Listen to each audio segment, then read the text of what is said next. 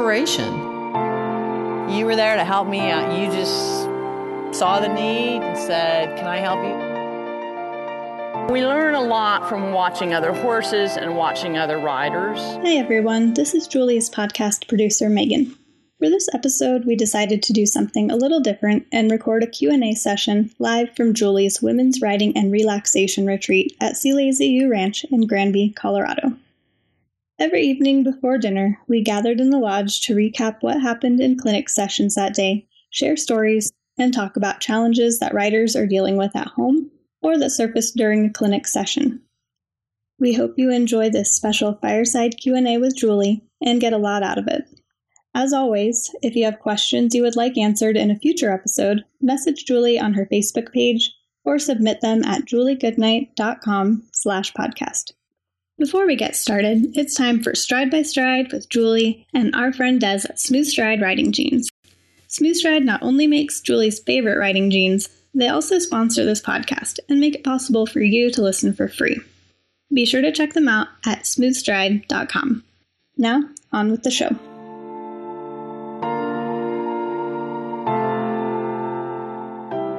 Desiree, tell me a little bit about the sizing on your jeans because it's it's really unique because they're sized by horse breeds. How did how did you come about that? Uh, well, you know, uh, when we got to that point where we uh, were thinking about how to handle the sizing in the, the labels and the tags and everything, um, industry sizing is so all over the place. You know, I'm a size four or five and a in one jean and I'm a size eight, maybe ten in another jean with without uh, a, a weight fluctuation.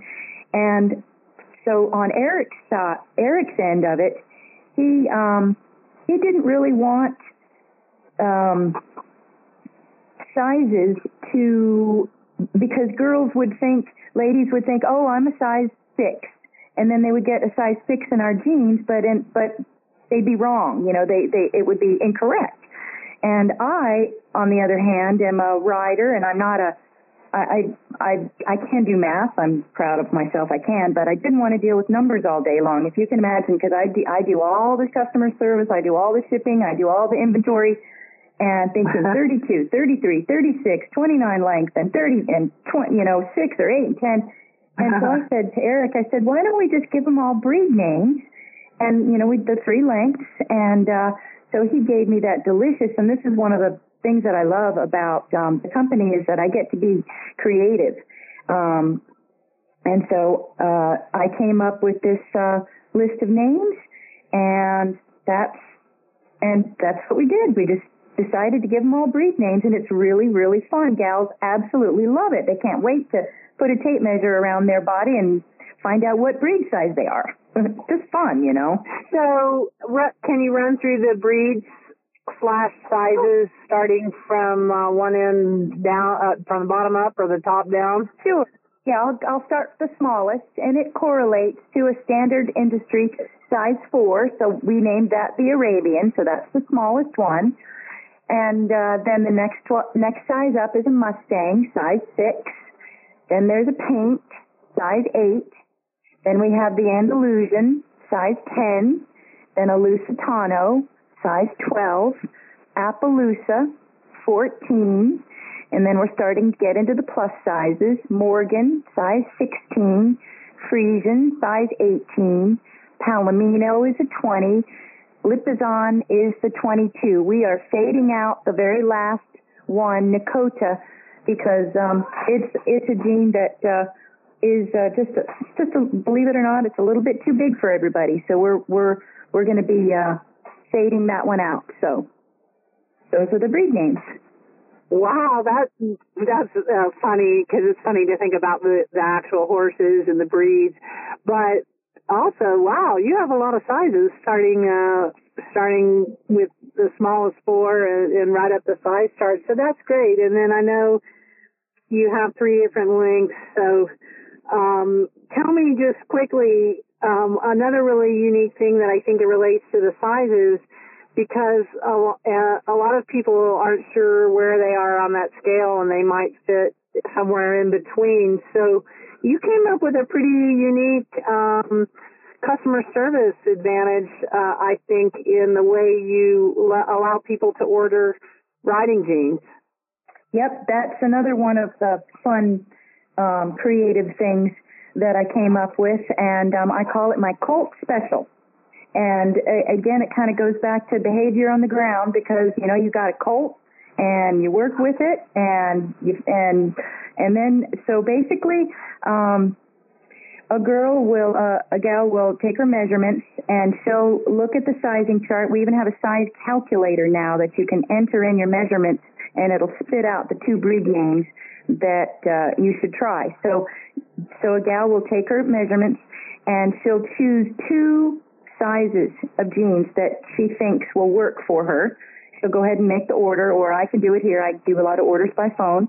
And then I ship them out in a bag that you can reseal with a prepaid return label. That's part of the special is that I pay for the return because when it's a good colt, I call it a good colt when it, when a girl gets one or she gets them and then one fits and she loves it and keeps it and is happy as can be. And then she turns around and puts the unwanted jean that didn't fit back in that bag with the prepaid return label. And all she has to do is put it right in her mailbox because I almost exclusively use USPS uh, priority and it's fast and it's inexpensive and then she ships it back. I don't charge. It's authorized only because I have to do that in case I never see my jeans again.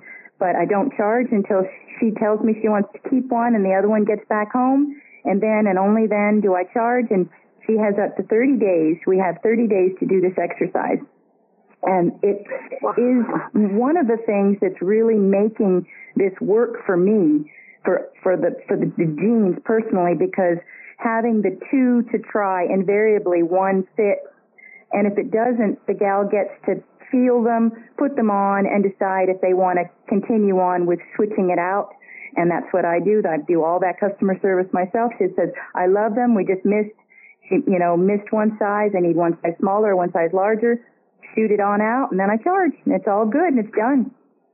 Wow, that is so awesome. And actually, I have a couple of friends that that took advantage of the Colt special. Um, mm-hmm. Of course, I wear the jeans all the time. I, I, it's all I wear when I'm home, and it's gotten to be just about all I wear when I'm working on the road too.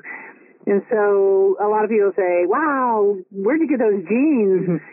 and I just give them the website, smoothstride.com, and they order. So I've had a couple of good friends order from you and um, get the Colt special and get both sizes. And they were so thrilled to to be able to do that. And it was so easy. And the fact that you don't even charge until they return the second pair of pants. But in in at least one of the instances of my two friends they ended up keeping the other pair because another friend wanted them and mm-hmm. uh so it was sort of a win-win situation for everybody. So I think that's really cool, and it's it's something that's nice about a small company that is entrepreneur run and you know your customer. You are your customer. Yes. I am your customer. You know the customer very well because you are the customer. And yep. uh, I think that's really awesome what you do. Thank you. Thank you. Okay, we're ready for our first question. So, Karen, go ahead. Okay. So, for many of us who have horses that we board and we don't have a great deal of time, and we want to work on a problem with the horse. Pick a problem. You pick the problem. I want my horse to go through a water box. Um, trail obstacle course. Trail obstacle course. Okay. And I have a total of two hours. Mm-hmm. And we're having a battle of the wills. Rut row. Yeah. How vital is it for me to continue this battle of wills to it to success, to an attempt to success, to a subordination, how vital is it me to continue and ruin both of our days, Ryan? I might be about to ruin your day. okay. It's critically vital. And that's why I said to some of you guys yesterday um, if you don't think you can accomplish the task, don't ask. Because you have far more to lose by asking and failing Not a con- and you're right. Pick a problem: loading in the trailer, leaving the barnyard by yourself. Who can think of another one? Standing to mount. An issue of mounting at Walking the mounting block, walking by, and even sometimes just walking by something without running over you. So, um, if and and this happens in trailer loading a lot. I used to when we took horses in training. Uh, and very, you know, kind of regularly, you you get horses that they might be a really nice, perfectly well trained horse, uh, that used to load the trailer or whatever. For whatever reason, now it's got a trailer loading problem, or maybe they bought this horse and it came with a problem. They just didn't know it. But when they have made numerous and lengthy attempts to load this horse in the trailer, and not a once have they gotten the horse in the trailer, and sometimes it's literally occurred over days and weeks and months of and hours every time of fighting with this horse to get in the trailer and never succeeding. And that, that's when they bring the horse to the tra- uh, trainer. You know, I could have trained him in five minutes to get in the trailer the first time. But now think about how much has been ingrained in that horse and think of how much that, of the wrong thing that horse has learned. So, our first responsibility as a good and fair horse person is to always set that horse up for success. And so, if I have limited time, I need to make sure I don't start something I can't finish. Now, having said that, in spite of our best efforts, sometimes that still occurs. So, uh, let's say I've boarded my horse and I've got two hours to before I have to go to my next appointment or whatever. It's a it's a time block I can't alter. And everything was going fine until, you know, an hour and a half in, just when I was getting ready to quit, I made this mistake of asking my horse for something he wasn't ready for or whatever it was. And uh, I found myself in a fight, and it's a war of the wills at that point. Um, and you realize, oh my gosh, I've made a terrible mistake. I've started something I can't finish, and I don't have the time to finish it. Which, by the way, your horse will then learn when you're on a schedule. I'm serious. I wish this weren't true about horses. But clever horses will learn that when you're on a schedule, that might be a good time to act up.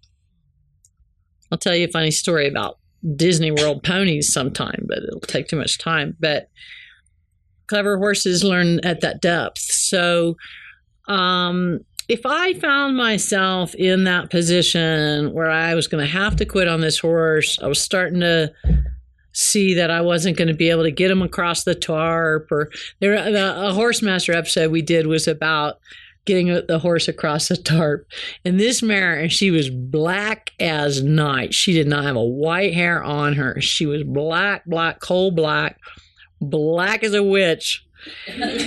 and she um, had just recently completed a week long trail obstacle course where they never once got her to step foot on the tarp.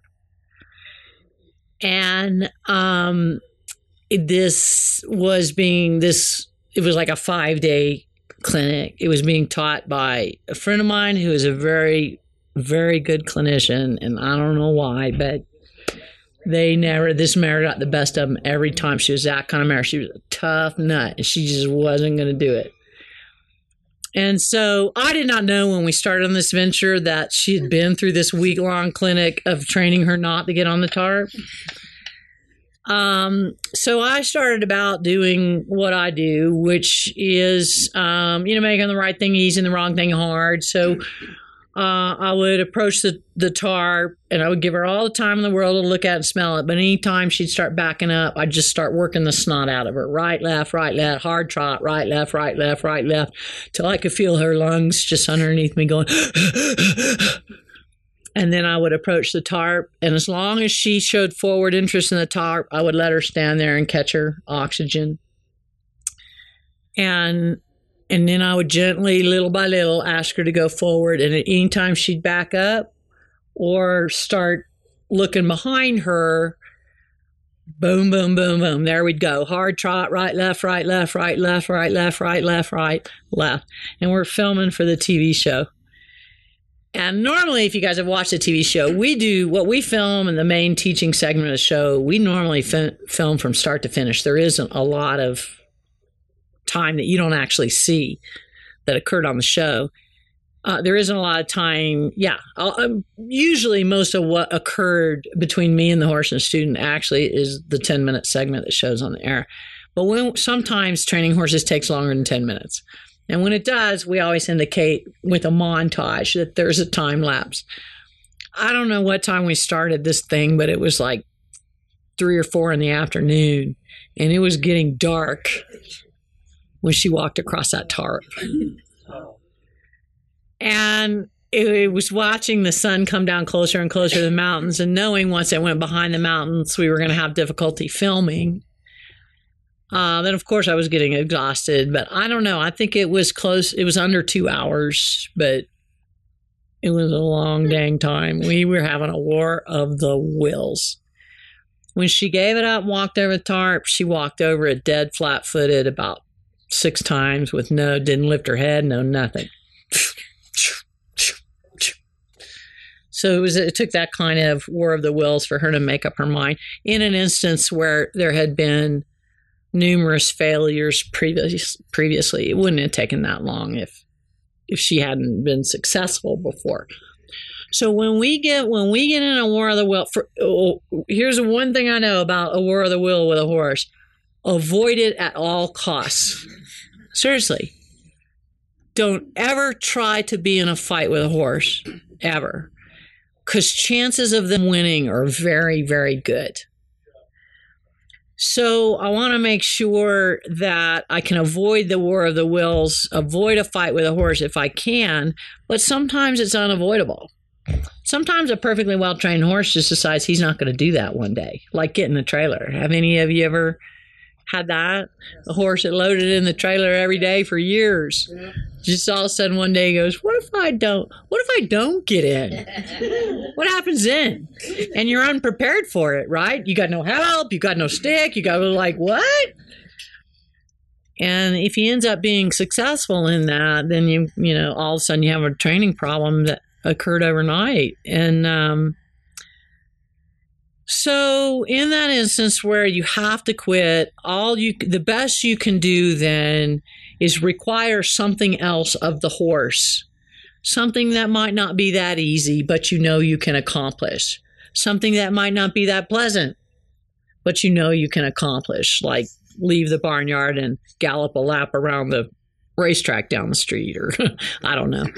Um, something they've done before. Do something that you can have success success with because it's critical that you end your training session with some level of success.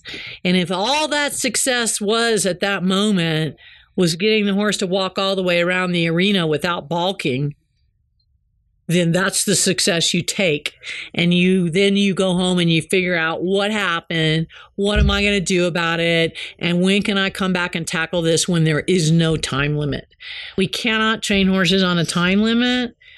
And this is why i know the colt starting contests are fun and educational for people but every single one of those people they go in there saying i'm going to train just like i train them at home and then they got the clock and the stopwatch, and the other guys, they're not training those horses anything like they would train them at home. They're training on the clock. And so that's one of the most fundamental things of natural horsemanship is the horse sets the pace. And so we're going to have to come back and tackle that um, when you have the time. Now, I just want to follow with one more thing. My horses, the longer I ride them, the harder they try. And here's the reason why I always require my horses to put forth maximum effort on one thing every time I ride them. And they're never going to know what that one thing is because I don't know until I decide. I just, I might decide halfway through my ride. I might not. I might decide when they put out maximum effort. But here's the thing: it's always at the end of my ride, and when they put that maximum effort out, I put them away. I never in a ride unless I have asked something difficult of my horse and he has put given me his maximum effort on it. Now, it doesn't take long of doing that before about halfway to your, through your ride, your horse and you ask your horse to turn around or stop or pick up the, you know, halt to lope transition, and he's he's thinking to himself, "This could be the thing." so I better do it really well. And he tr- puts starts. So the longer I go in the ride, the more effort he starts putting out because he never knows what the thing is I'm going to ask him. And so sometimes I have it planned out because there is something specific I want to work on, like a stop or a rollback or something like that. Something I haven't done in a while, or I'm getting ready to do in a, you know, demo or something. Other times I just wait and it cracks me up when they start trying harder. My mare is so transparent about it. Like at the beginning of the ride, she's like, you know, yeah, whatever. But farther I get in that ride, the more she starts really trying hard. Um, so that is a way to bring out to set a tone in your rides that you know I don't expect my horse to put out maximum effort every time I ask him to do something. But when I want maximum effort from them, I expect it. So I, I, uh, you know, I'm pretty easy on, them, relaxed on them. I have a flow to my work week with my horses. I never ask anything hard of them on Monday or the first day of the week.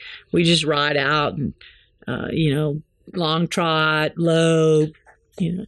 As the week, as I get to the middle of the week, I start asking a little more of them. And then usually on Thursday, I'm gonna uh, or the next the last day of my uh, work sessions, I'm to ask something pretty hard of them at that point. Maybe I'm to ride a reining pattern or uh, I'm to do something kind of hard. Last day of that week, we just have fun. We just go on, go down to the neighbors and lope a little bit or uh, do the garrocha pole or just do something that's really low, uh, low stress for the horses. So, um, that having those kinds of rhythms to your training and and and that uh, requiring your horse to put out effort at times um, and rewarding him by putting him away when he puts out the effort um, that that gets your horse in a better working frame of mind. So did that answer your question? that's, that's very helpful. Okay good. Thank you. All right you're welcome. Ready? Yep Okay. So when you're riding your horse on the trail and he's getting too forward, um, jiggy, or he wants to increase his speed and you don't want him to, and um, the trail's too narrow to turn him. Mm-hmm. So if you're going to turn him, you're going to end up like spinning him, mm-hmm. and that's just making him more excited. Mm-hmm. What would you suggest? Okay. Well, let me ask you a couple of questions. So, what is what is prompting this behavior? Is it because you're holding him back from horses in front of him? No, you're out by yourself. Is it because you're coming home? It can be because you're coming home. Maybe you cantered on the trail two and, days and ago that in that spot. And jacked he, him up, yes, and he's and wanting to go. Let's do it again here. Mm-hmm. Okay. Well, that's when I would use the pulley rein. And one group we we worked on the pulley rein today, the emergency stopping rein.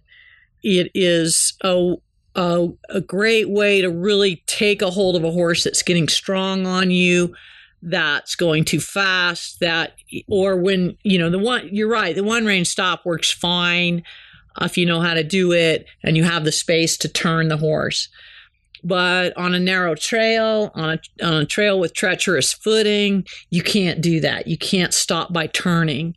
Uh, you can't gain control by turning. Let me just mention, by the way, circling does not gain you control. It momentarily gains you control halfway around the circle, and then you lose that control and then you gain it back.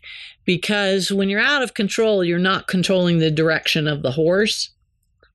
And as soon as you start circling, halfway around the circle, he's going in the direction he wants to be going, which is away from that thing or towards that thing that he wants or doesn't want.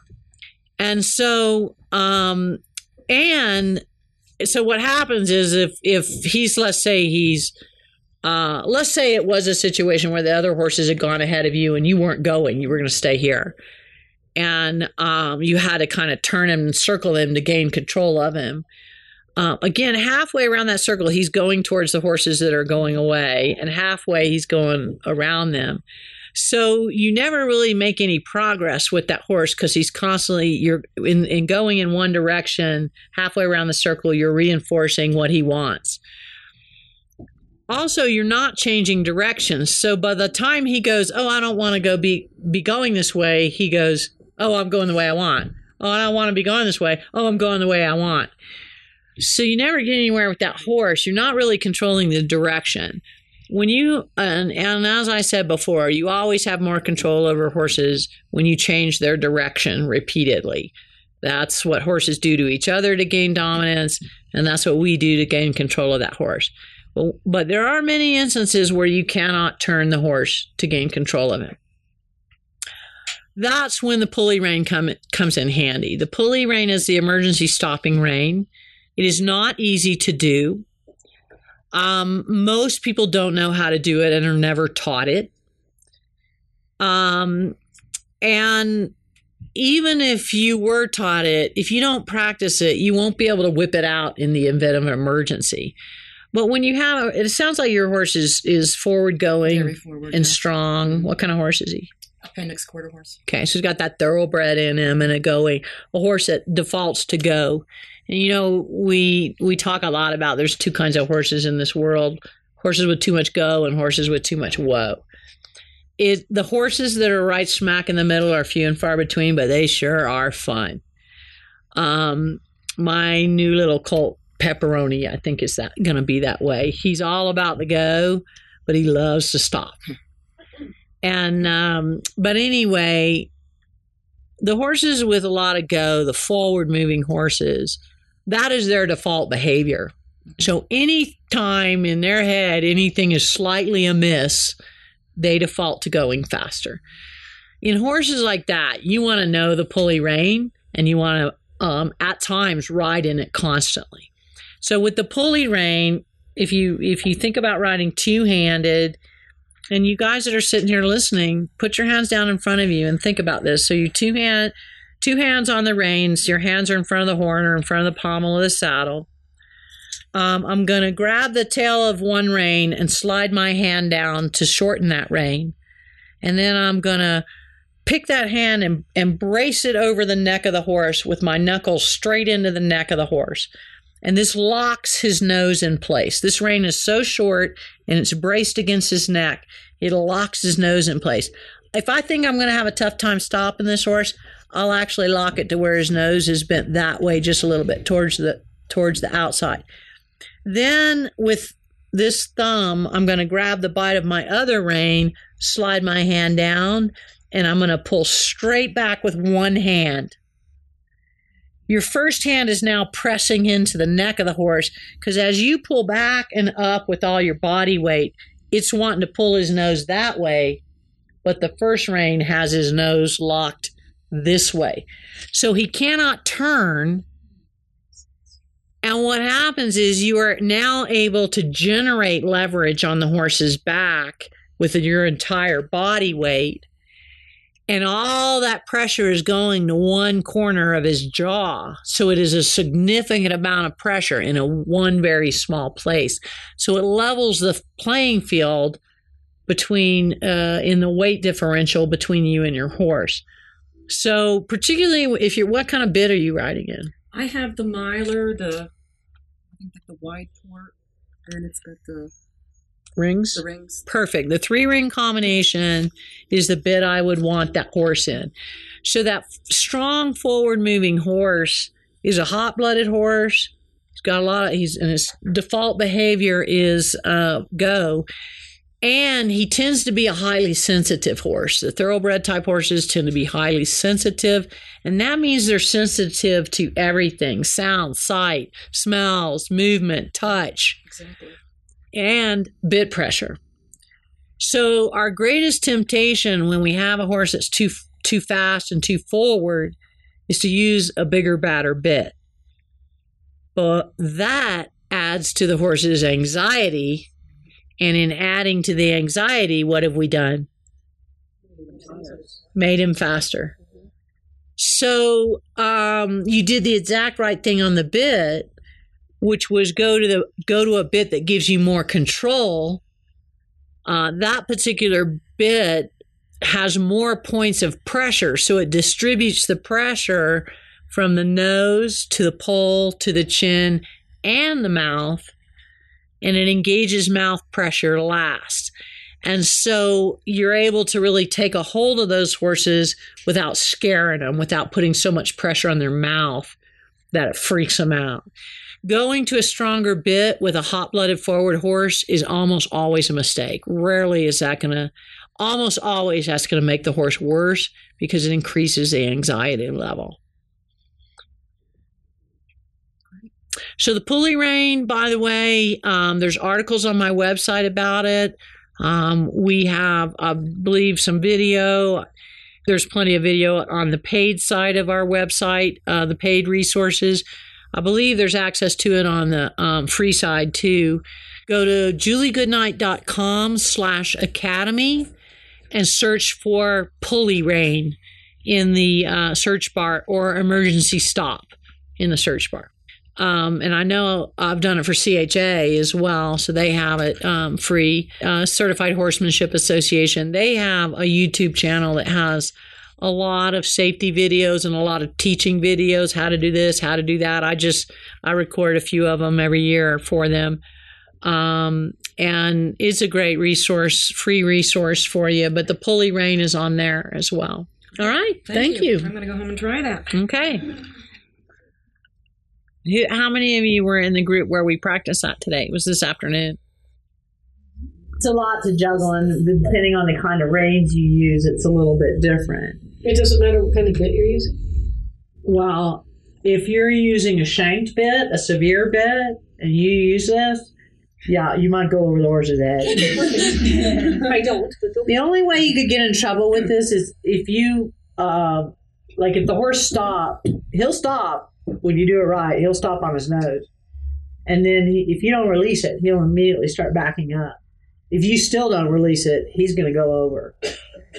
But usually in that event, all you want to do is stop. So most people are going to release when the horse stops. With a shanked bit, that whole progression of events would happen much faster. You would sit a horse down and turn him over much faster because of the leverage. If I go, if I go to throw my whole body weight into that, um, which is fine, I might do that, but I got to be quick on the release before he starts going over his hocks. Yeah, that was hard even when Yeah. things were good. Yeah. yeah, we were just standing still. so it's so it's got to become an automatic movement where you go.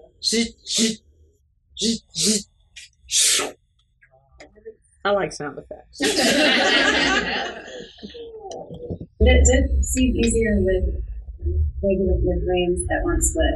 split. Closed loop rein is much easier to ride than split rein in all matters. Yes, I agree. Mm-hmm. no question there. No question. Yeah, really. Now, when it comes to training horses, a split rein is a really valuable tool. Okay, who's next? It's kind of interesting that the ranch horses are, all have the split rein. This is a very traditional ranch. They use very traditional working ranch tack. There's a soul to this ranch, and that is a part of it. And they have beautiful tack. They do. Yeah.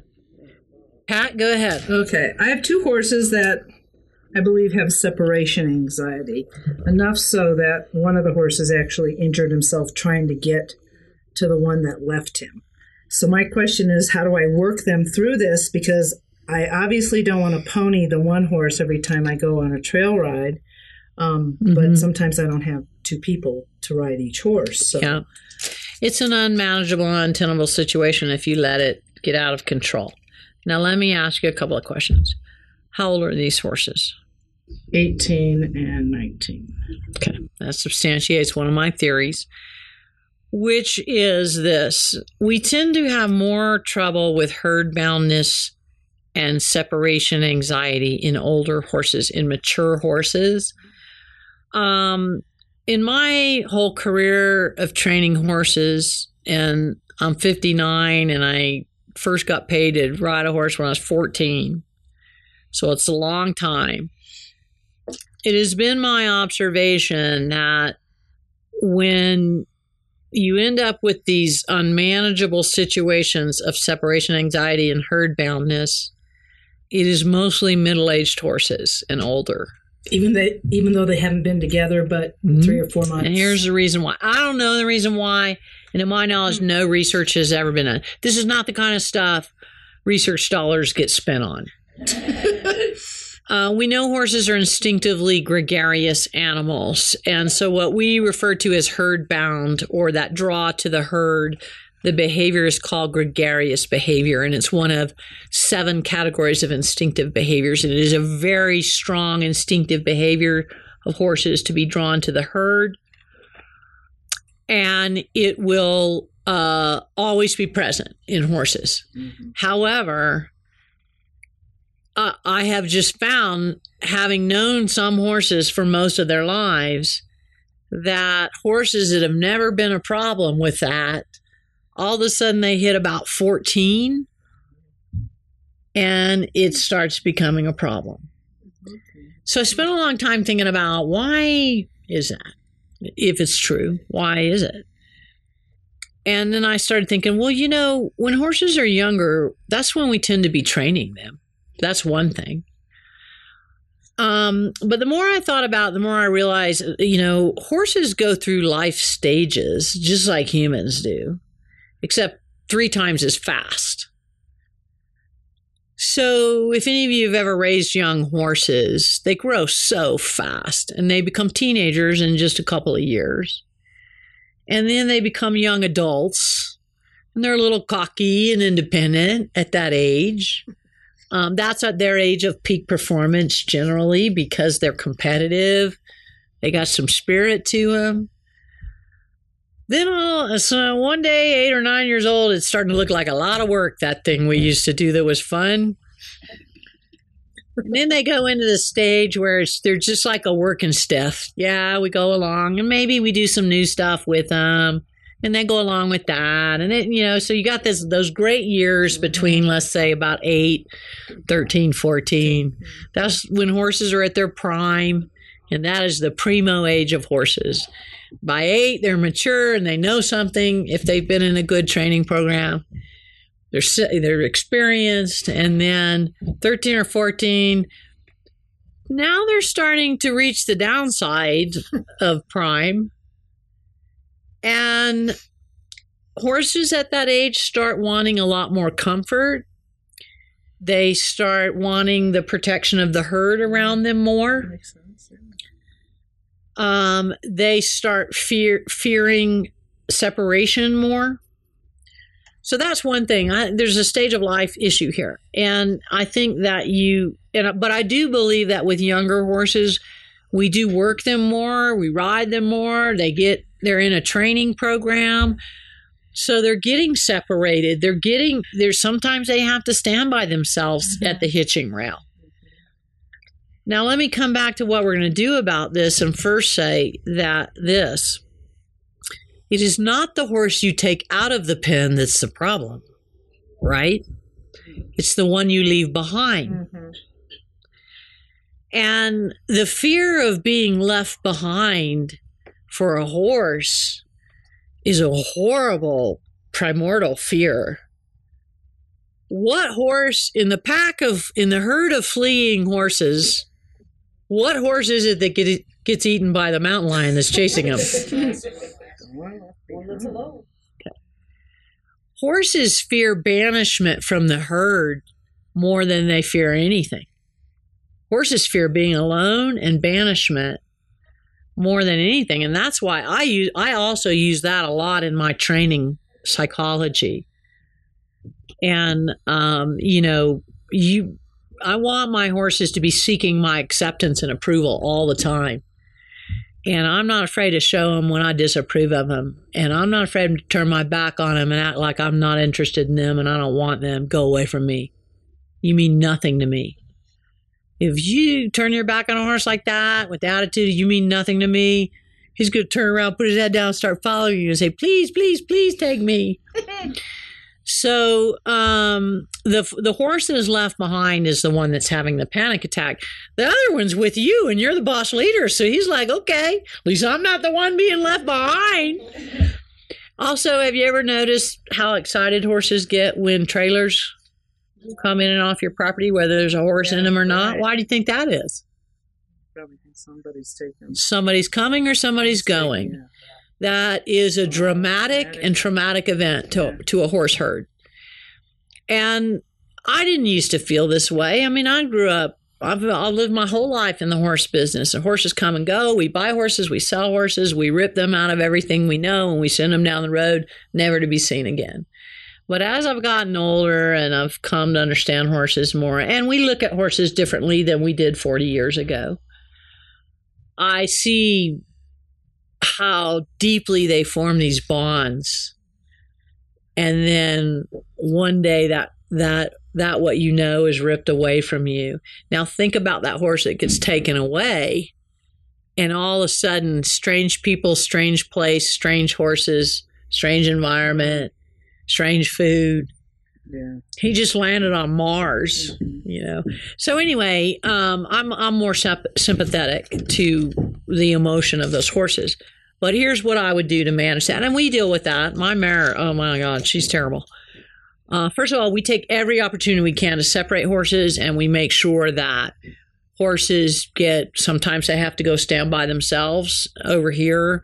Um, we always we tend to work our horses as a group, so we get all the horses out, we tie them all up, we groom them all, we saddle them all, we ride them all one or two or three at a time. Um, but some horses are being ridden, some horses are tied over here. If that horse is starting to show excessive signs of herd boundness and fretting about other horses, he might spend some time tied at a remote hitch and rail while we're working the other horses. So we look for opportunities to separate them. Okay. Um, if I'm leaving a horse in a pen and taking one out, and this horse is going to act crazy, left in the pen, uh, I tie that horse up.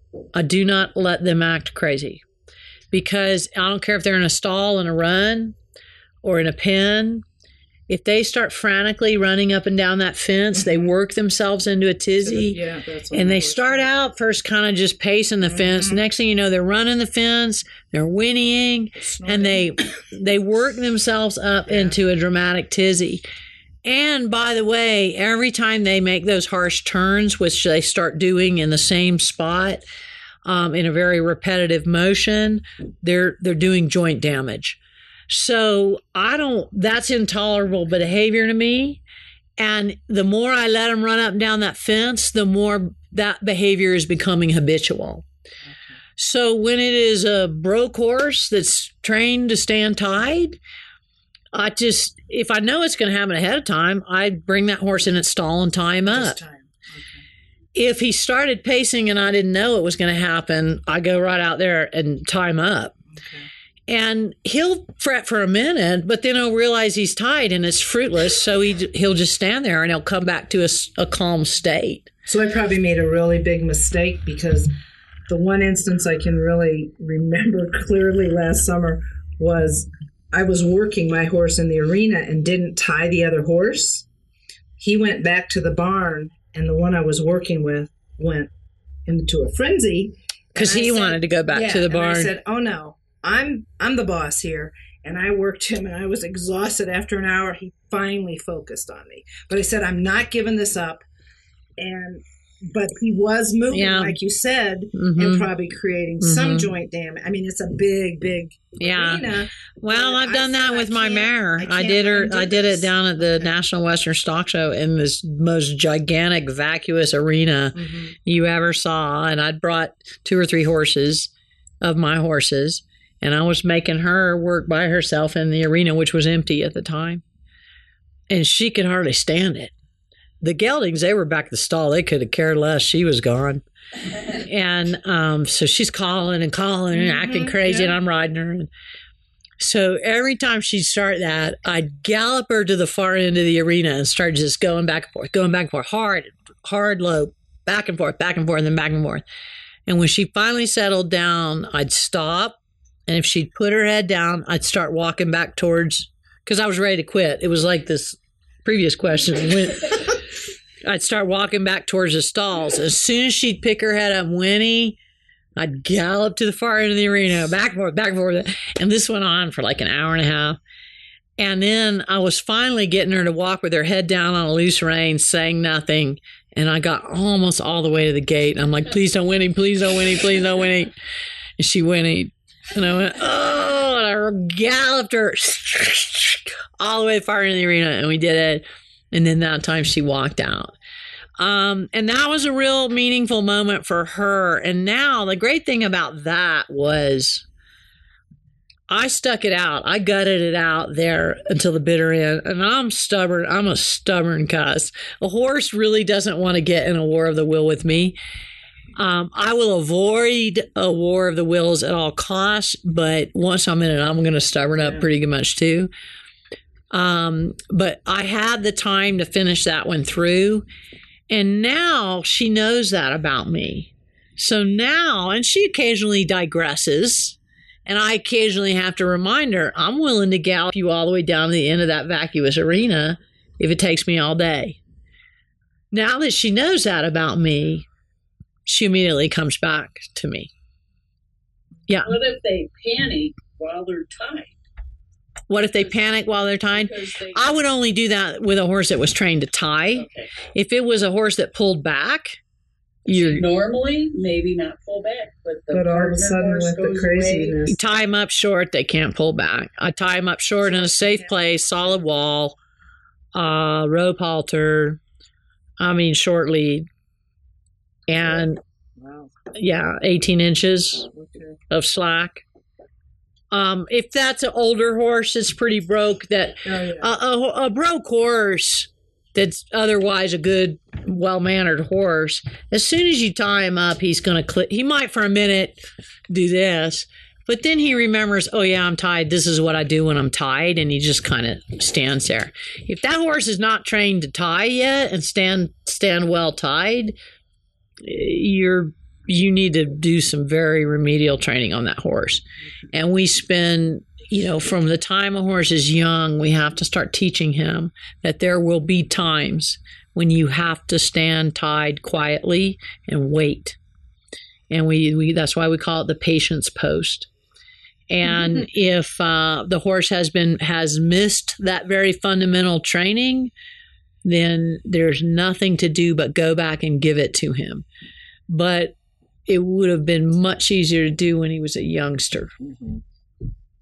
So my two year old, every time we get the horses, he comes out and he stands tied. We might work him or we might not, but he's practicing his manners.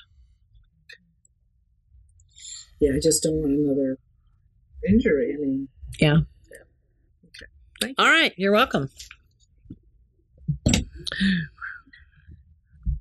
So we have a segment of the show called "What the Hey?" Q and A. So who's got a question for the Q and A? Go ahead. My question is regarding trail riding. My horse, who is a green horse, puts his head down and sniffs the trail the entire time. Huh. Like I'm riding uh, just a next Okay. body listeners. Headless horse. All right. So the question is regarding trail riding and a horse who's a green horse. And he puts his head down on the ground, his nose all the way down close to the ground, as if he's sniffing the trail. And you're riding a neckless, headless horse. Um, how old is this horse? Uh, well, he's 10 years old. 10 years old, but he's green. He's great. He was, um, he was a former racehorse who was competitive in the pasture. Okay, so he was a racer. So he's a thoroughbred or a, a thoroughbred, and he was raced, and then he was turned out to pasture for a number of years. That's why he's he's green. He's he's broke because he was on the track, but he doesn't know anything. He loves the trails. Good. Um, what kind of saddle are you riding in? Uh, an English saddle. English. Um, and you get the feeling he's sniffing the trail. He's not looking for food He's not eating, but he's stretching his neck down. completely. Mhm. How long have you had this horse? About a year. A year. And have you ever had him checked by a chiropractor or um, anything like that? Yeah, I have. He doesn't seem to. He Doesn't seem to have any chiropractic issues. Well, he's, he's actively going down to the ground. You get the feeling he's sniffing the ground. Okay. All right. Well, that's unusual. And uh, horses don't. Well, like like horses, like you know, horses have a fascination with manure. So if they see manure, they got to go sniff it. But they don't. What horses sniff the air, so they're they smell things by lifting their nose up and, and sniffing the movement of the air. So they're they're smelling elk that are still a half a mile or a mile away from you. So they're not tracking by sniffing the ground. And I'm not saying your horse is not doing that. I'm just saying when we look at, uh, for instance, what what constitutes uh, instinctive behaviors of horses, these are behaviors that all members of the species display, and that's not one. So um, it's it's a unique or novel behavior. So now we have to think. Well, so so why is the horse doing that? I, I've seen horses on many occasions that want to stretch their nose down to the ground in order to stretch their neck or shoulders or back because either um, the rider has been been holding so much contact that their head has been up really high or they have some kind of chiropractic issue where they're it makes them want to hollow. Um, and then they counteract that by stretching down and lengthening. Um, of course there's rooting the reins but clearly this horse isn't doing that. He's not pulling the reins out of your hands. And and then um, also sometimes you'll see or you see this more often in stock horses quarter horses and the like that um, that are very athletic, and you'll see them trotting around out in the field with their head down real low like that. When I have a horse that wants us to stretch his head down real low when I'm riding him at the trot or canter, I generally just let them do it and see what they're going to do. Usually they're trying; it feels good, so they're trying to stretch something out. And I would re- way rather have the problem of picking a horse's head up than trying to get it down. Um, and so I can pick a horse up into a frame um, nicely, uh, but I have to train him first to lower his head before I can pick him up into a frame if he's a high headed horse. So, but why he's doing that without actually kind of watching everything, uh, I'm just kind of talking about the thoughts that come to my head. But having said that, um, he might like to carry his head down there. He may be sniffing. I don't know.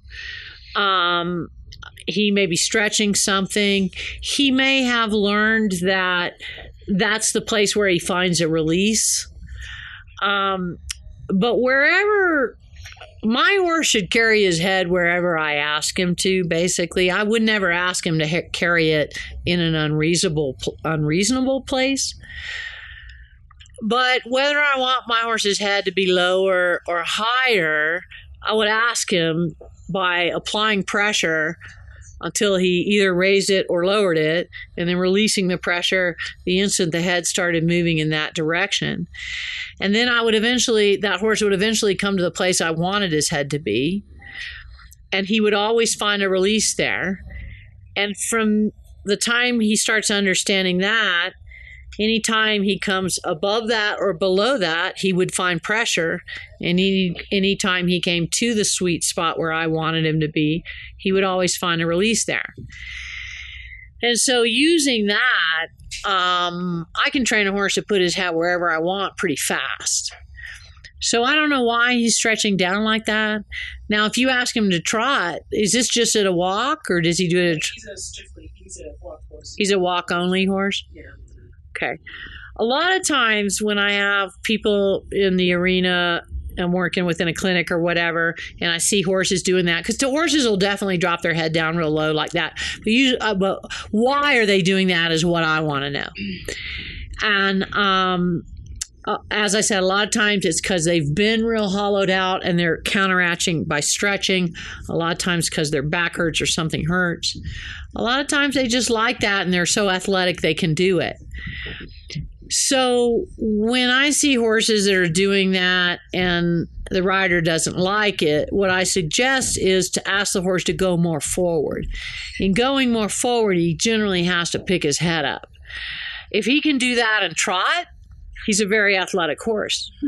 If he can do it in canter, and some horses can, he's a really athletic horse. But then I'm not worried because I can always pick his head up. Um, I'm happy that he's that athletic a horse. So, does anything in in in any of that make you think one way or the other about this horse? Oh, I mean, he's, he's pretty athletic. He's an athletic horse. He's a very, he's an athlete hmm with an injury. And I think he's, I know it. He's been banana trips. So I, I wonder if he's just kind of sending other horses remnants or whatever. He's inexperienced on the trail trail, and he has an injury that means he can't really do much more than walk. Is that what you're I saying? mean, he could try a little bit. He can trot a little bit. And he can't his head all the way down. He has no problem. Uh, well, he could be trying to, you know, figure out what he's doing, looking down. Oh my God, I'm on the trail. Um, but here's the the discrepancy is that when horses get tense and nervous, they lift their head. When horses relax, they lower their head. So they might also lower their head to in a behavior called snaking, where they're herding another horse or but that's an aggressive and dominant behavior and it doesn't sound like it's any of that so He does this when he's in. When he's in the lead. And you know i don't know. He, who knows? But i would ask him to move more forward or just put pressure on his mouth until he lifts his head release the pressure when he gets it up a little higher. He might want to carry his head down low. I wouldn't make him carry it up real high but just find a level where you can see his neck where he's no longer a neckless headless horse. You're welcome. It is disconcerting yeah does anybody have a quick question? Okay. Just um, safe little ways to desensitize on your horse because on the ground, to desensitize to what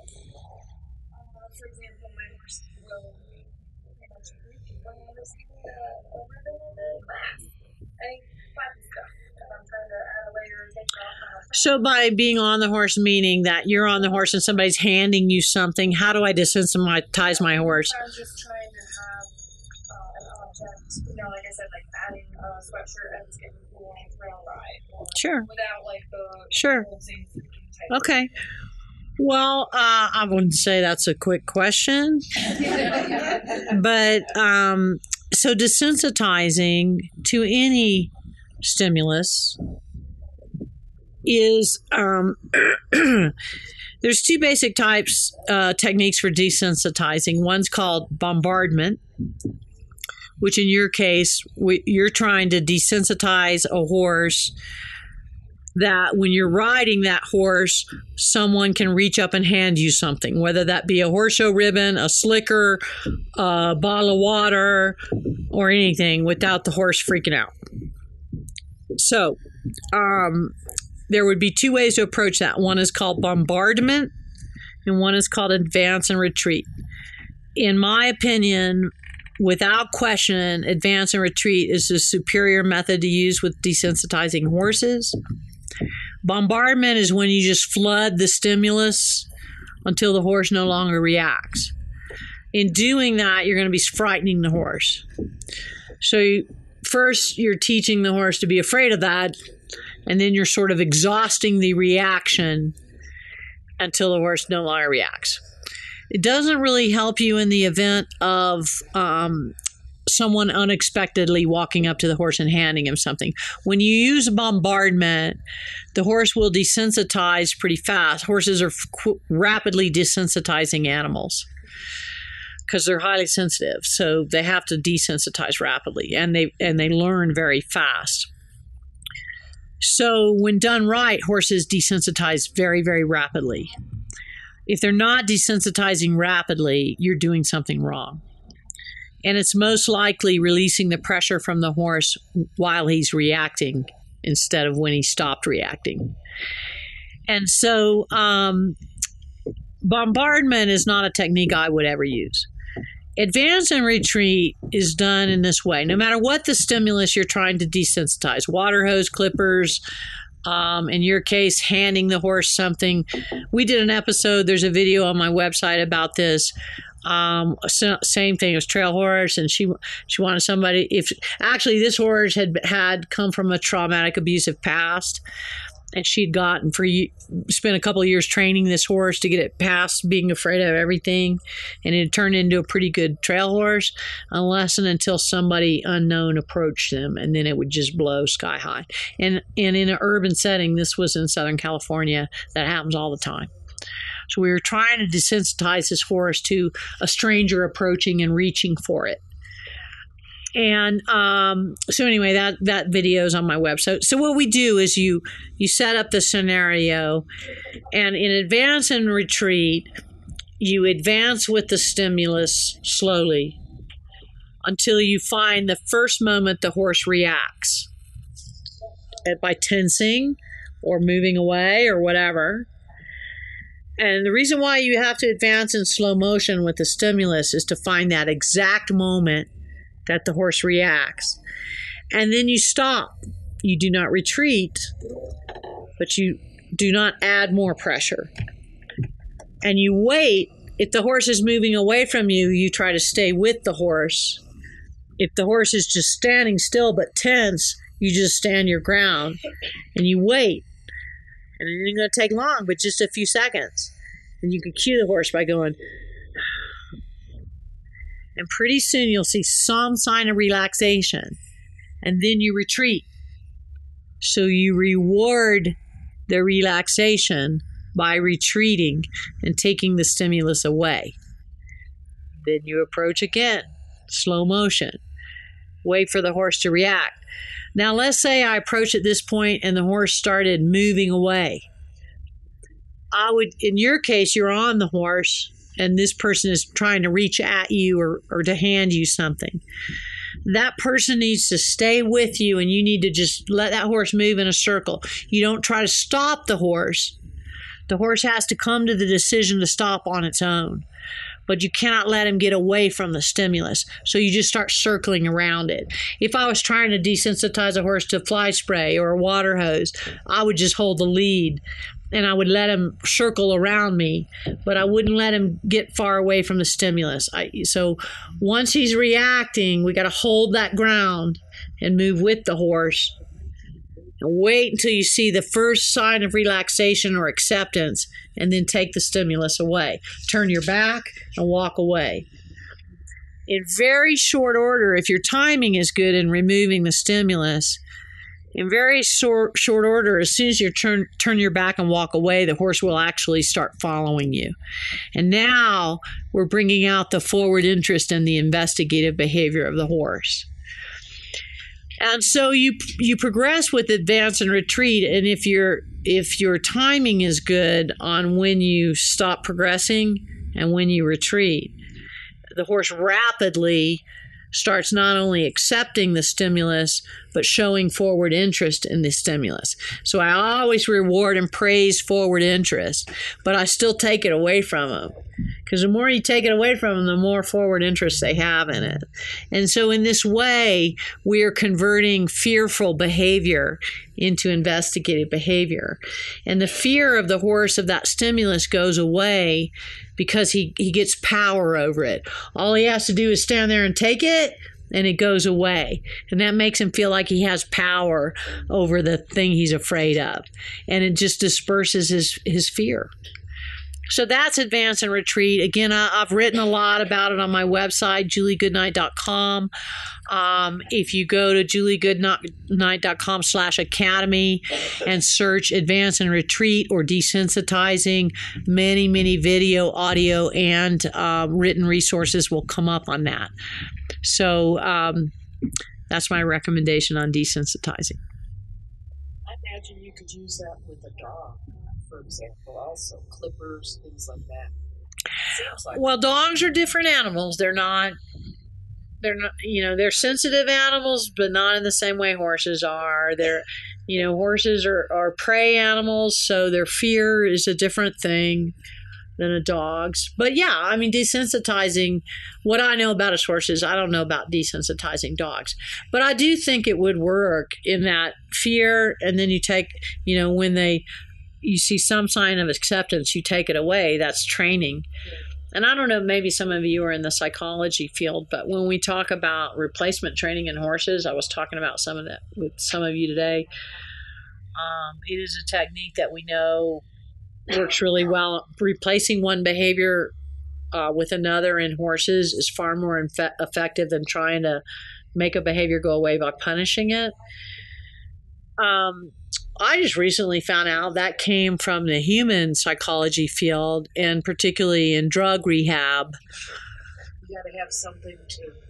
Right. So think about smoke. You know, when you're trying to, you're a chain smoker and you're trying to break that habit, you got to figure out something to do with your hands. A friend of mine, neighbor of mine, was an alcoholic for years. Well, not before I met him. He was into horses when I met him.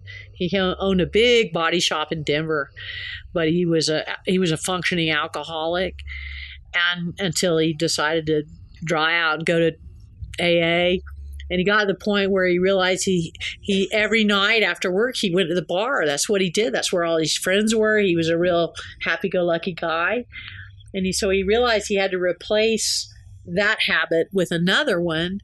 And right down the street from where he worked was his horse farm. It turned out to be uh, there's a, a renowned paint horse trainer in Denver named Karen Bannister, and she has a world champion paint horse stallion. And her paint horse stallion, he's a medicine hat stallion. It might even be his name, I'm not sure. But he's a hunter jumper paint horse stallion, famous world champion stallion. So he just happened to wander into her barn and he said i think i'm gonna i think i need to start riding lessons. And he said and he and she was there and he says uh, i'd like to start riding lessons. I'm looking for something to fill my evenings with. Next thing you know he's jumping horses. He's showing hunters.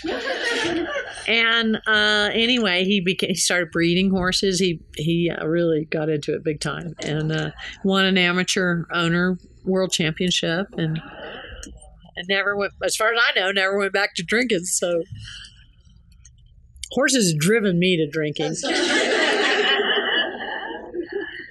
okay, I'm done. Right? Thank you guys. I'll eat dinner and. Uh... Thank you to Smooth Stride Riding Jeans for sponsoring this podcast. They make it possible for you to listen for free. Be sure to visit juliegoodnight.com slash academy for more in-depth training advice. If you enjoyed this podcast, I'd really appreciate your good review on iTunes so more horse lovers just like you can find my podcast. Thanks for listening, and don't forget to enjoy the ride.